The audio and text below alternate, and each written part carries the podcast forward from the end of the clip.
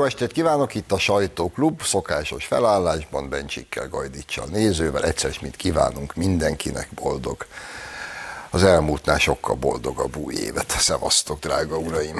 Szervusztok! E, műsoron kívül, hogy kezdjek valamivel, amit nem szerepel a forgatókönyvben, de tegnap reggel fölébredvén és átfutván a sajtót, nem tudtam nem elolvasni Gyurcsány Fletó friss Facebook bejegyzését. Úgy látszik, jól sikerült a tegnap reggele, ugyanis azt bírta írni, most az összes többit felejtsük el, csak egy mondat. A Fidesz fasiszta bűnszövetség. Ejtsünk azért erről néhány Mit szedsz, Feri, mit kell inni, hogy ilyen marhasságok írja? Hát nem, nem, nem lehet vele mit mondani. Gyerekek. Az a baj, hogy annyit mondogatták ezt az utóbbi 30 évben, hogy gyakorlatilag nem jelent semmit. És most már, már föl se háborít igazán, mert régebben nagyon összeszorult a gyomrom, hiszen Ugye bennünket folyton azzal vádolnak, hogy dehumanizáljuk az ellenfelet, mindenféle mocskos dolgot, a bélyeget ragasztunk a homlokukra jó bolsevik szokás szerint mondják ezt azok, akik pont ezt csinálják velünk. És ugye ebből a legdurvább az, hogyha nácinak, fasisztának neveznek bennünket, hiszen a 20. század egyik legnagyobb borzalma ezekhez az ideológiákhoz köthető. Ilyennek nevezni valakit, az, az nem, nem egyszerűen sértés, sokkal több annál, emberi mi voltunkban próbál bennünket alázni, megsemmisíteni, és olyan ö, polcra helyezni, ahol épeszű, értelmes ember szóba nem áll velünk. Hogy miért csinálja ezt, nem tudom, mert jól láthatóan teljesen hatástalan, és addig mondogatták teljesen indokolatlanul, teljesen alátámasztatlanul, hogy tényleg ma már sajnos semmit nem jelentenek ezek a szavak. Én is rendszeresen figyelemmel kísérem a, ezeket a már-már lírai bejegyzéseit, olyan, mint egy alanyi költő néha, de ugyanakkor meg szar, mi... az a helyzet. Most elég sok szar költő van, úgyhogy ő akár József Attila díjat is kaphatna. Másodszorban meg visszautasítom, hogy mi az, hogy bűnszövetség. Én írtam róluk egy könyvet, bűnszövetség címmel, mondta, lehetőség plagizálni, kérem hoppá, szépen. Hoppá, bizony, perelhetsz te is. Hoppá. Jó, mert gondoltam csak azért, fussunk egy kört az ügyben. Lehet, hogy nem is volt értelme, de mindegy. Nézzük az első témánkat. Putyin az ortodox karácsonyra durván két napra tűzszünetet hirdetett. Erre előbb Zelenszkijék küldték el az anyjába, hogy micsoda marhaság, a tűzszünet karácsonyra, meg cinizmus, meg nem tudom mi, aztán egy sor, jött az Egyesült Államok, ott is mindenféle főhülye elmondta ugyanezt, tehát mint egy beintettek a kórusnak, és akkor mindenki elmondta, hogy Putyin karácsonyi tűzszüneti ajánlata, vagy bejelentése, az cinikus, meg felháborító, meg nekem meg a... Jó, ezt majd a második körben. Igen. Igen, ez az a helyzet, amikor a tényeket próbálnak, a tényeket próbálják egész egyszerűen negligálni, eltörölni, tehát nem számít. Tehát mi a valóság, mi a tény, az, hogy Oroszország a orosz karácsony, az ortodox karácsony idejére egyoldalú tűzszünetet hirdetett, és ezt be is tartja. E pillanatban is betartja. Ez egy ténykérdés. Ezt ennek lehet örülni, lehet ezen sopánkodni, de ez egy ténykérdés, hogy Oroszország úgy gondolja, mégpedig Kirill orosz pátriárka kérésére, hogy az ünnep szent, és ez a szó szoros értelmében, ez az ünnep szent. Ez egy elég fájdalmas, mint tudjuk, elég fájdalmas helyzet ez az ukrajnai háború, hiszen két testvérnép között zajlik, eh, de olyannyira testvérnép, hogy amúgy az ukránok jelentős része orosz. Tehát el ne felejtsük, hogy Szóval ez egy nagyon furcsa történet, és hogy ne legyen tudatzavarunk, azt is tegyük hozzá ehhez a gyönyörű történethez, hogy amikor egy teljes amerikai hadosztály letelepült az ukrán-román határa, akkor az is világossá vált, amit egyébként minnyáján, és az egész világ pontosan tud, hogy itt valójában Amerika harcol, ukrán katonák kat mozgósítva, mint a saktáblán a figurákat, Oroszország ellen. És Oroszország úgy gondolta, hogy az ukrajnai ortodoxok számára is szent ünnep a karácsony, tehát a fegyvereknek nyugodniuk kell. Nem minősítem ezzel sem Putyin elnököt, sem az orosz hadsereget, sem az ukrán. Azt mondom, hogy a nagypofájúság is részese a történetnek, de egy tény is ezt, ezt rögzítsük, hogy Oroszország a szent ünnepet egy pillanatban tiszteletben tartja. Nagyon érdekes, amit András mond, és azzal folytatnám, hogy ráadásul ez a háború nem csak fegyverekkel zajlik, hanem ilyen ideológiai, sőt vallásos síkon is. Igen. A kievi ö, ortodox egyház elkezdte a nyugati ö, kereszténység ünneprendjét betartani. Tehát náluk nem most van a karácsony az új elképzeléseik szerint, hanem akkor volt, amikor nálunk. És akkor bezzek bírták mondani, hogy majd az oroszok most is bombázni fognak, meg most is rakétásait zúdítanak ránk, meg most se hagyják abba. Érdekes, akkor jól, jól jött volna a tűzszünet, és igen, most ez pusztán ez a kekeckedés arról szól, hogy megint bizonygassák, hogy ők olyannyira a nyugat felé fordultak, és úgy elhagyták Oroszországot, és az egész ortodoxiát, meg mindent, hogy náluk ez most nem ünnep, úgyhogy menjenek az oroszok a csudába az álszent képmutató javaslatukkal. Hát ha igaz, amit mondjuk a nyugatiak mondanak, írnak, akkor ez egy zseniális húzás, mert ha Ukrajna meg a nyugat elutasítja ezt a tűzszünetet, akkor Putyin nyugodtan mondhatja, hogy tessék, hát ilyenek vagytok, mi békét akarunk, fegyverszünetet, ti meg háborúzni akartok. Putyin nagyon sok elemző szerint nem a nyugati közvéleménynek beszél, hanem elsősorban a, a sajátjainak, plusz azoknak az országoknak, Indiától Brazíliáig, Kínáig, akik nincsenek ellene sokan mellette vannak, sokan meg csak nincsenek ellene, de az annak a közvéleménynek beszélése sokkal nagyobb közvélemény, mint a nyugati közvélemény egyébként.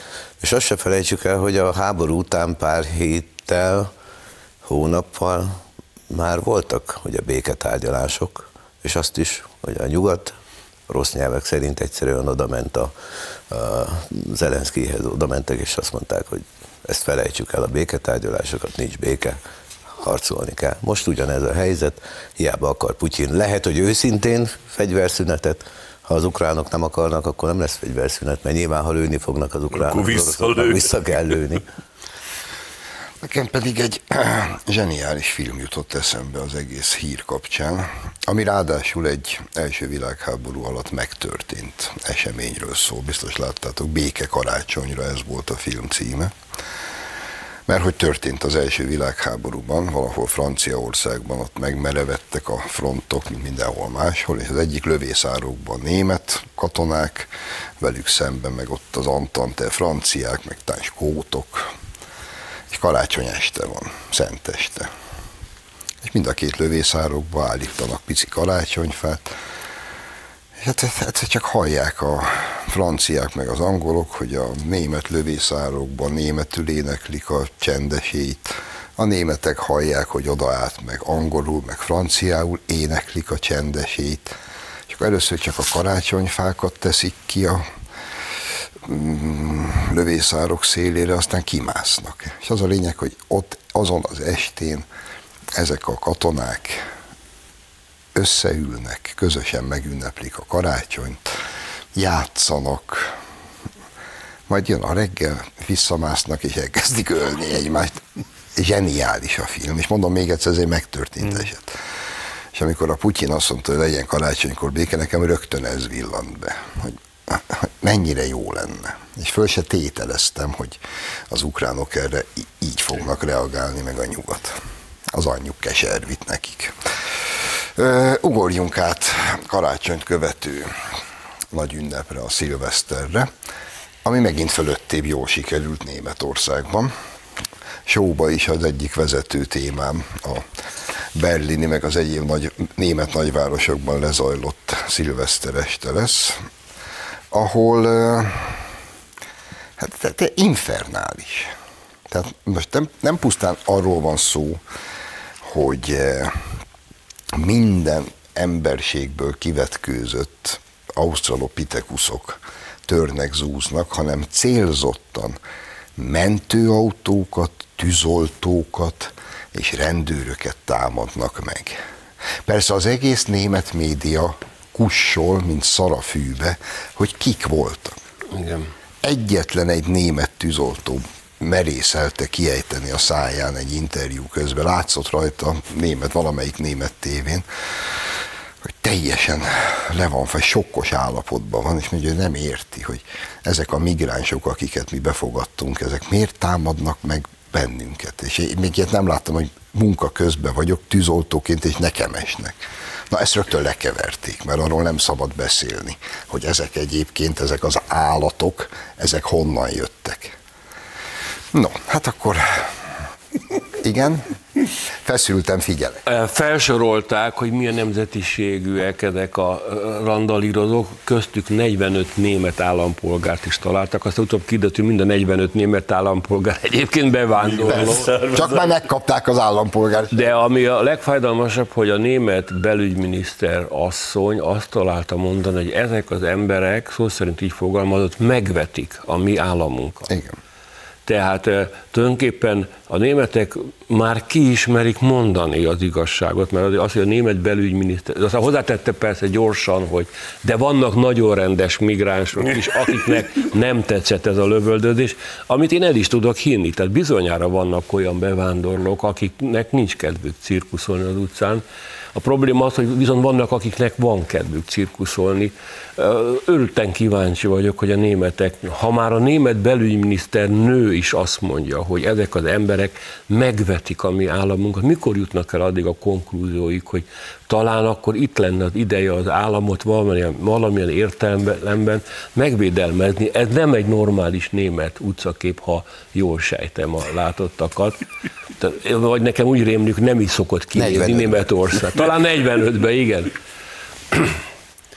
Ez, ez, ez szörnyű, és ez és a németeknek el kell gondolkodni, hogy akarnak ezzel megbarátkozni, mert akkor évre évre rosszabb lesz egyébként, minden évben durvább lesz ez a jelenetsor, vagy esetleg tényleg elkezdenek azon gondolkodni, hogy nem kéne, hogy, hogy, hogy a, a szofisztikált magyar mondja, nem -e kéne megvédelmezni Németországot a német állampolgárok egyes csoportjaival szemben. Bocsáss meg ott csak egy fél mondat még, hogy az eset után mennyire eltalálták megint a szarva közt a tőgyét a németek, mert nem arról kezdett sem a sajtó, sem az illetékes elvtársak beszélni, hogy egyébként azok, akik megvetik a német államot, és német mentőautókba féltéglákat meg üvegeket haigálnak be, azok mi a jó lyukat keresnek Németországba, és mikor takarítják el őket onnan, mint a macska szart. Nem ezt vetették föl.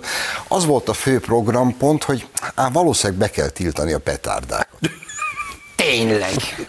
Tök jó ötlet.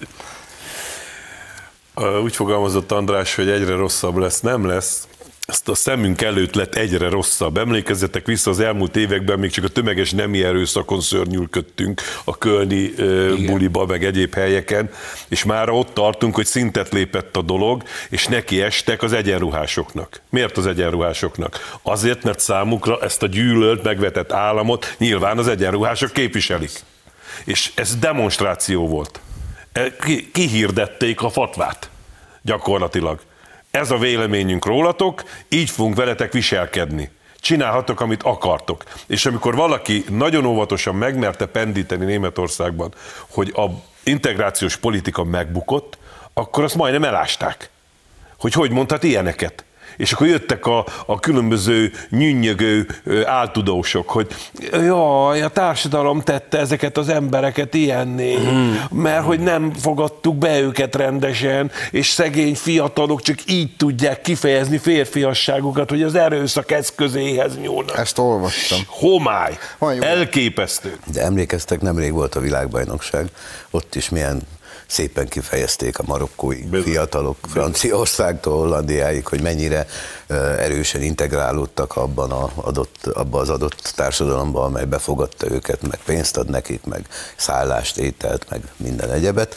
Úgyhogy ez az egész integrációs politika valóban azt úgy tűnik, hogy teljesen megbukott, és Németország még most sem azon gondolkodik, hogy akkor hazazsuppoljuk őket, mit csináljunk velük, hanem hogyan kellene ezt az integrációt felgyorsítani, még több pénz, még több nyelvoktatás, még több ez, még több az, és tényleg, aki még csak volt egy CDU-s politikus, már nem tudom, hogy kicsoda, aki azon szörnyűködött, hogy ezeket a fiatalokat egyébként rögves ki is engedték egy-két nap múlva, akiket véletlenül a rendőrség elkapott, és ezen szörnyűködött, hogy hát azért mégis valami komolyabb büntetés talán, már még azt is leszólják, hogy hát hogy gondolja. Hát, miért kéne azokat megbüntetni? Miért kéne ezeket megbüntetni? Hát csak kifejezik, a, a, amit másképp nem tudnak kifejezni. Szörnyű, és amikor mi védjük a magyar határt, meg Európát is ezzel a, a migrációtól, akkor ettől védjük Magyarországot.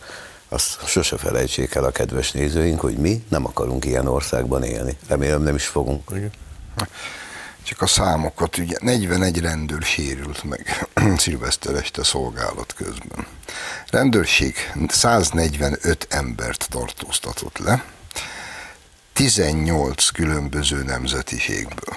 A német sajtó, ahogy András remekül mondta, rögtön azzal kezdte, a letartóztatottak között 45 német volt. Német Nagy, állampolgár. Német állampolgár. Igen. Egyik Útleveles, így is Egyik mondta. se volt német. 27 afgán, 21 szíriai, és így tovább. Okay.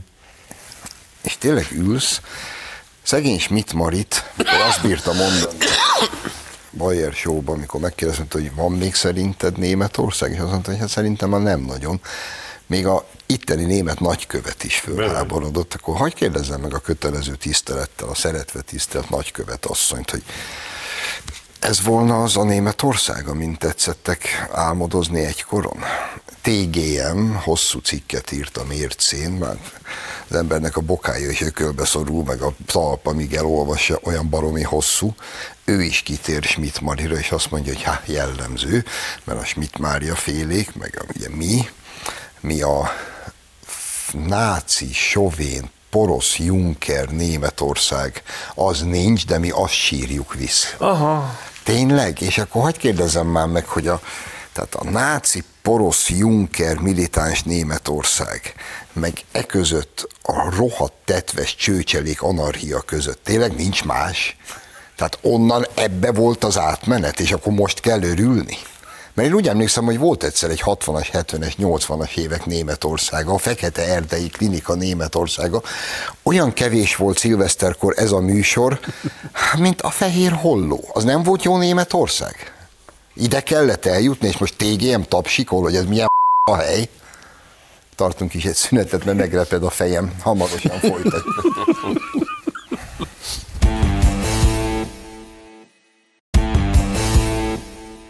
Folytatjuk a sajtóklubot, Bencsikkel, Gajdicsal és nézővel. Lehiggadtunk és akkor most újra jó fölidegesíthetjük magunkat, jó? Meghalt Benedek pápa. Az Economist úgy érezte, hogy meg kell emlékezzen Benedek pápa haláláról, és egyebek mellett ilyeneket írtak. Benedek halála megkönnyebbülés, tehát még egyszer fogalmazok, Benedek pápa halála megkönnyebbülés az Economist szerint, és egyébként már Ferenc pápának is pont ideje lenne lemondania. Én itt elhallgatom. Tadám, szűn. Nehéz ügy. Katolikusként azt kell mondanom, hogy tagadhatatlanul zavar volt az erőben, amikor egyszer csak két pápánk lett. Mert a katolikus világban az a rend, hogy van egy pápa, ő a keresztény egyház feje. Benedek egy rendkívül szimpatikus, szeretetre méltó pápa volt, és rejtélyes, máig megmagyarázhatatlan módon nem volt olyan súlyos beteg, mint ami ennek akkor látszódott, amikor egyszer csak lemondott, és jött a helyére Ferenc pápa, aki először nem volt túl szimpatikus, mert nagyon nyitott a migránsok felé. Utóbb azonban küvált, amikor eljött Magyarországra az eukarisztikus kongresszus, kiderült, hogy egy roppant szeretetre méltó, tiszteletre méltó ember, aki fantasztikusan becsüli a magyar kereszténységet is. Ezért mondjon le. De vitathatatlan, hogy volt egy zavar. Ez, ez, mert ez, ez, talán egyszer vagy kétszer fordult el az elmúlt 2000 évben, hogy véletlenül két pápa, valamiért két pápa adódott. Méltóság teljesen és hatalmas tisztelettel búcsúztatták el a, a volt pápát, aki ugye a pápa az életfogytiglan szóló tisztség, tehát bár lemondott, annak tekintették nagyon helyesen, és ezzel kitisztul, egy, egy főre csökkent a pápák száma a keresztény világban. Ferenc pápa nagyon beteg, idős és beteg, tehát a Jóisten előbb-utóbb magához fogja őt is szólítani. De ez már az életrendje szerint fog történni, tehát utána pedig majd jön a konkláv, és jön egy újabb pápa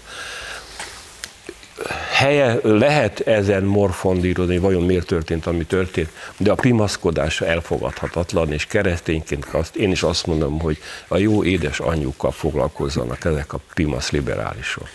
Az a helyzet, hogy ezerszer elmondtuk már, irgalmatlan küzdelem folyik, annak érdekében, hogy felszámolják a nemzeti identitásunkat, most már a nemi identitásunkat is, és ami most a legfontosabb, az nyilvánvalóan a vallási identitásunkba is bele akarnak taposni naponta többször. Itt is erről van szó. Ez a csávó a brit Tótavé. Magyarul, ha valaki látni akarja, hogy hogy fejlődik a gondolkodása egy ilyen, nem tudom kicsodának, az Tótavét kell, hogy olvasson. Ezerszer elmondta már ő is, ugyanezeket a gondolatokat, ugyanezeket a mondatokat a pápáról, vagy mindegyik. Egyáltalán a katolicizmusról, vagy a kereszténységről. De ami nagyon fontos ebben az egészben, hogy, ez, e, hogy, hogy min, min, minek ez? Mi volt a célja? És semmi más nem volt a célja, mint még egyszer hangsúlyozom az, hogy ne érezze senki úgy magát, mint amit most András mondott, hogy helyre zökkent az idő, és most már úgy megy majd minden tovább, ahogy azt mi szerettük volna. Ne, a harc csak most kezdődik, mert ők az egész pápaságot, az egész rendszert ki akarják írtani a földről, és addig fognak nyüzsögni, ameddig ezt hagyjuk. Mert ugye ráadásul ránk olvassák, hogy mi keresztények ezt kötelesek vagyunk tűrni, és hogyha kaptunk egyet jobbról, akkor kötelességünk balorcánkat is oda nyújtani. Baromi nagyot tévednek, mi nem egészen így értelmezzük Jézus szavait, úgyhogy egy kicsit jó lenne, ha visszavennének ők is, mert ez most már kezd túlmenni minden határon. Az még hagyján, amikor mondjuk az ilyen újságírók kívülről támadják az egyházat, meg a, a kereszténységet.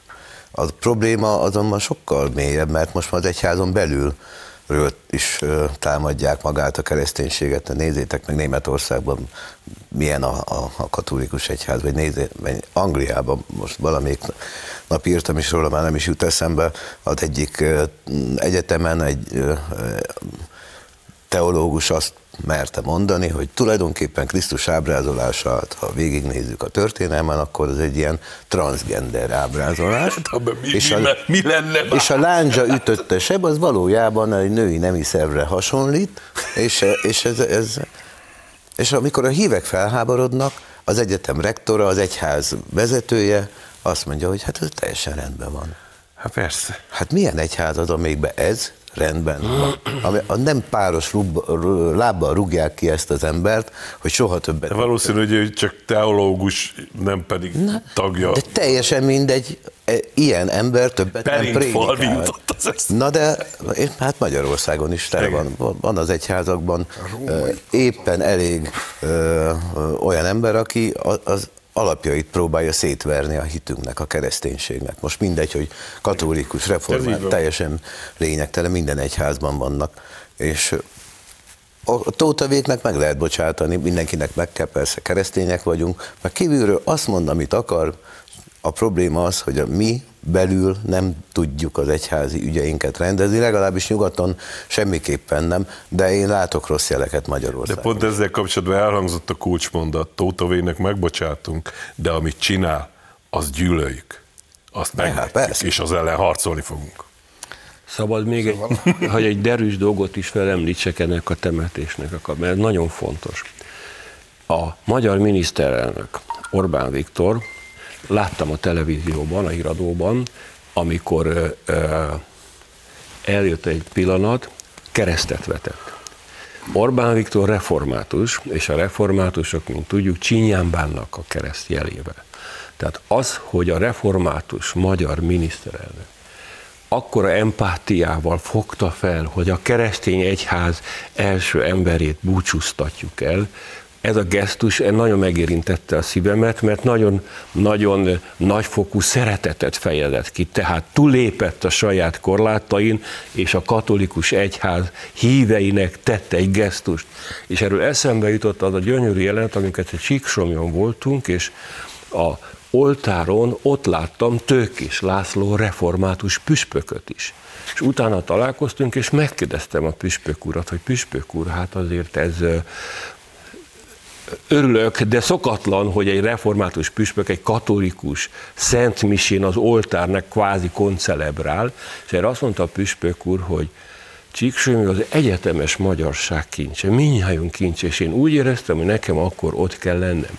Tehát ezt fordítsuk javunkra, ezt a szomorú eseményt, hogy a keresztényi szeretet az olyan csodákra képes, hogy lám-lám át tudjuk lépni, ha valóban szeretet van bennünk, át tudjuk lépni a magunk korlátait, és egymáshoz sokkal közelebb kerülünk. András valószínű nem olvasta, hogy mit tudtak erre mondani a fekete öves ateisták, hogy mit játsza az agyát egyébként református Orbán, csak nem katolizált ő is, de ezt hagyján, de ha már itt, mert úgyis szóba akartam hozni.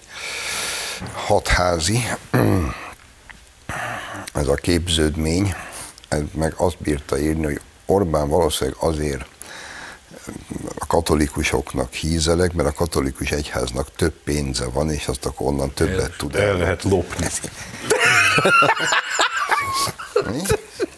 És akkor folytassuk ezt a kis, csak, csak egy kis rövid kört fussunk, mert a, amikor a sátán tényleg elszabadul. Megmerészelte a magyar miniszterelnök engedni magának, hogy a feleségével a, miután lerótta kegyeletét Benedek pápa ravatalánál, elhaladtak és megebédeltek a tengerparton, egy tengerparti étterembe, ami ő fizette, a nejével kette, az étterem tulajdonosa ott fotókat készített, és akkor ezt kikerült az internetre, és akkor jöttek ők. 444.hu így kezdte. Figyelj, mert ez gyönyörű.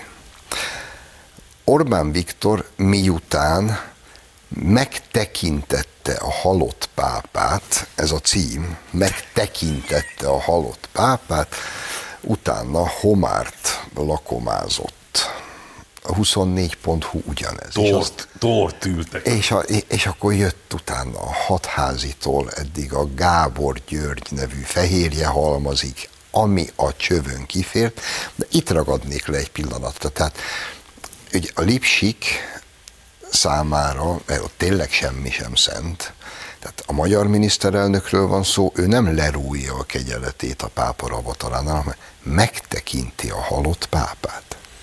Hm?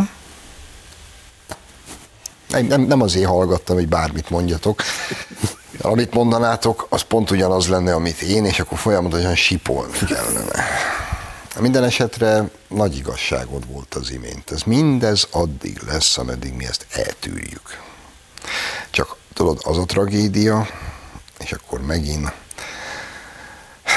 sokszor idéztem már föl, van egy zseniális Bergman film a kígyó tojás. Valamikor a 70-es években készült, és azt boncolgatja, hogy a nácizmus hogy tud hatalomra jutni Németországban. És most nagyon leegyszerűsítve az a fő mondani valója, vagy üzenete, hogy ez a, ez a weimarizálódó Németország, ahol hirtelen az válik sikki, hogy mindent leköpünk és lepisálunk, ami német nemzeti hagyomány, és ami a német népnek és nemzetnek fontos, akkor előbb-utóbb szükségképpen meg fog, az inga túl fog lendülni, és jönni fognak azok, akik minden mértéket elvesztve embereket fognak ölni. És van egy jelenet ebben a filmben, amit én kötelezővé tennék. Minden lipsinek egyszer meg kéne néznie. A híres német kabaréban vagyunk, ugyebár. Előadás folyik a színpad. Trisztán és Izolda, ami mégiscsak a német eredet mondának ugye az egyik az egész német mítosz világ egyik égköve. És a berlini kabaréban ez a Trisztán és Izolda úgy megy, hogy Izolda disznónak öltözve áll négy kézláb a színpadon, és hátulról és akkor a közönség hatalmasakat röhög. És egyszer csak nyílik az ajtó, nem is látunk, csak arcokat. Bejön valami 8-10 nagyon szőke, kékszemű fiatal gyerek. Csak ekkor nyit ki a kép, ugye mindegyik barnaink, antanci, horogkeresztes karszalak. Oda mennek a bárpulthoz, nagyon halkan, kimérten, udvariasan, jó estét kívánok, a tulajdonost keressük. És kijön egy, még Bergman még erre is figyel, mert e, zseniális a film. Kijön egy ilyen félreértelmezhetetlenül zsidó pónem arc. És mondja, hogy hát én vagyok a tulajdonos. És azt mondja a vezetőjük ezeknek a barna ingeseknek, hogy legyen szíves, vegye le a szemüvegét. És akkor leveszi, és a pult szélén pépesre verik a fejét.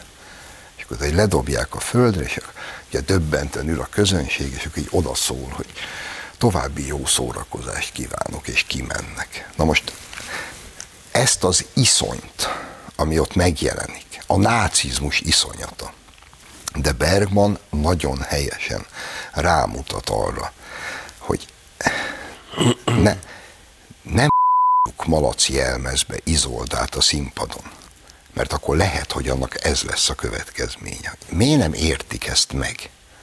Miért hiszik azt, hogy nekik mindent lehet? És ahogy te mondtad, hozzátéve, hogy ezt nekünk meg mindig kötelességünk tűrni. Miért is? Miért kötelességünk ezt nekünk tűrni? És egyébként hogy jutunk el oda, hogyha nekünk mindent kötelességünk eltűrni? Az óév utolsó hetének egyik híre volt valahol Londonban egy abortusz klinika elé odament egy idősebb hölgy, és némán imádkozott a járdán állva, hogy akik bent vannak, esetleg gondolják meg magukat, és nevetessék el a gyereküket. És letartóztatták. Elvitte a rendőr. Némán állt a járdán. És nekünk viszont mindent el kell tő. Hogy van ez? mondani, hogy, hogy úgy fogalmaztál, hogy ha ezt ö, csinálják, akkor előbb-utóbb jönni fognak azok, akik majd a... A másik szörny. De, de már itt vannak. Hát itt vannak. Hát azoknál, a liberálisoknál, a vók, az eltörlés kultúrája híveinél náci, fasisztább, ugye ezzel kezdtük a műsort, hogy bennünket fasisztáznak, azok, akik ténylegesen azok, mert semmilyen más véleményt a sajátjukon kívül nem tudnak elviselni. Semmilyen más viselkedési formát, semmilyen más ideológiát, semmit, semmit, semmit. Itt vannak. Itt vannak. És ahogy mondod, nyugaton már intézkednek még lehet, hogy pépessé nem verték senki fejét, mert nem tetszett nekik valami. Az, az, az, De ez is eljön. Miért? francia jobbos filozófusokat már inzultáltak az utcán, Spanyolországba félholtra vertek, egyébként egy zsidó származású, de velük nem szimpatizáló. Másik értelmiségét ilyen anarchista neokomcsit szoktuk, szoktuk mondani, hogy ha ezt a műsort mi most valahol Németországban, valahol Franciaországban vennénk föl, kifelé menet mindannyiunkat bilincsbe vinnének el. Pusztán azért, mert kifejtettük a véleményünket. Itt tartunk a nagy demokrácia meg szabadság világában. De amit Zsolt mond, hogy az inga átlendül a másik oldalra, én ezt nem látom Nyugat-Európában jelen pillanatban, hogy, hogy ennek a, a másik vallásnak, mert a vókizmus is egy vallás, és nem is tudom már ki mondta, hogy nehogy azt gondoljuk, hogy ezek ateisták, vagy vallástalanok, hanem ez egy vallás. Ez egy, ez egy komplett hitrendszer. Tehát én nem látom Nyugat-Európába, hogy jönnének szőke, kékszemű fiatal emberek, és elsöpörnék ezt a... Laci, nincs is ilyen. Nem, Amerikába talán. Nem látjuk, de, de persze, ne bocsánat, is lássuk meg. Németországban se láttuk. Mert ez, sajnos ez, ez sokkal inkább a fizika törvényeit követi, mint a, a, az eszméket, meg az ideológiákat. Az a társadalom pusztítás, az a, meg, az a retret, ahogy a csőcselék átveszi az uralmat Nyugat-Európába, egy, tehát két dolog lehetséges. Vagy elpusztítja, totálisan elpusztítja a társadalmat, és ezen szorgalmasan dolgoznak is. De ha nem tudja elpusztítani, akkor borzalmas lesz a vissza. Amikor a inga visszalendül, ahhoz képest a náci Németország az egy angyalhaj volt. Mert eh, azt szeretném mondani, hogy ez, ez a, amit most idéztél a 444-től, ez a csőcselék, a csatornapatkányok hangja. Csak az a baromi szerencsénk itt Magyarország, és ezért mondhatjuk el itt a véleményünket, hogy van Magyarországon a, egy hatalmas, hatalmas tábor, amelyik választási ciklusról választási ciklusra megvédelmezi a természetes emberi létezés eh, bázisát, kereteit. Ez a nemzeti nem is jobb oldalnak mondani, ez maga a nemzeti akarat. Megvédelmezi ezekkel a szörnyetegekkel szemben. Amíg ez az akarat erős marad, addig ezek bármi tehetnek. Pontosan tudjuk, az előbb láttuk a képsorokat, ha ez a csőcselék kerülne hatalomra, ennek nyitna kaput. Ha a gyurcsányék maradhattak volna hatalmon, ma Magyarországon három millió migráns élne és azok ugyanígy ezt a poklot csinálnák Budapestből, mint amit most Berlinből, meg a többi városban csinálnak. És még ráadásul minket börtönbe is zárnának adni, mert azt mondanánk, hogy nem tetszik nekünk ez a pokol. Mert adjunk hálát nem csak a magyarok hanem saját magunknak, hogy ez az, ez az erő, ami minket együtt tart, ez egyelőre nem engedi meg, hogy itt kumbélák bukkanjanak Igen, csak bocsáss meg ott. De itt tólálkodnak. Ne feled szabad, hogy itt van egy 20. század a hátunk mögött. A maga két tébolyult elmebajával, a nácizmussal és a kommunizmussal.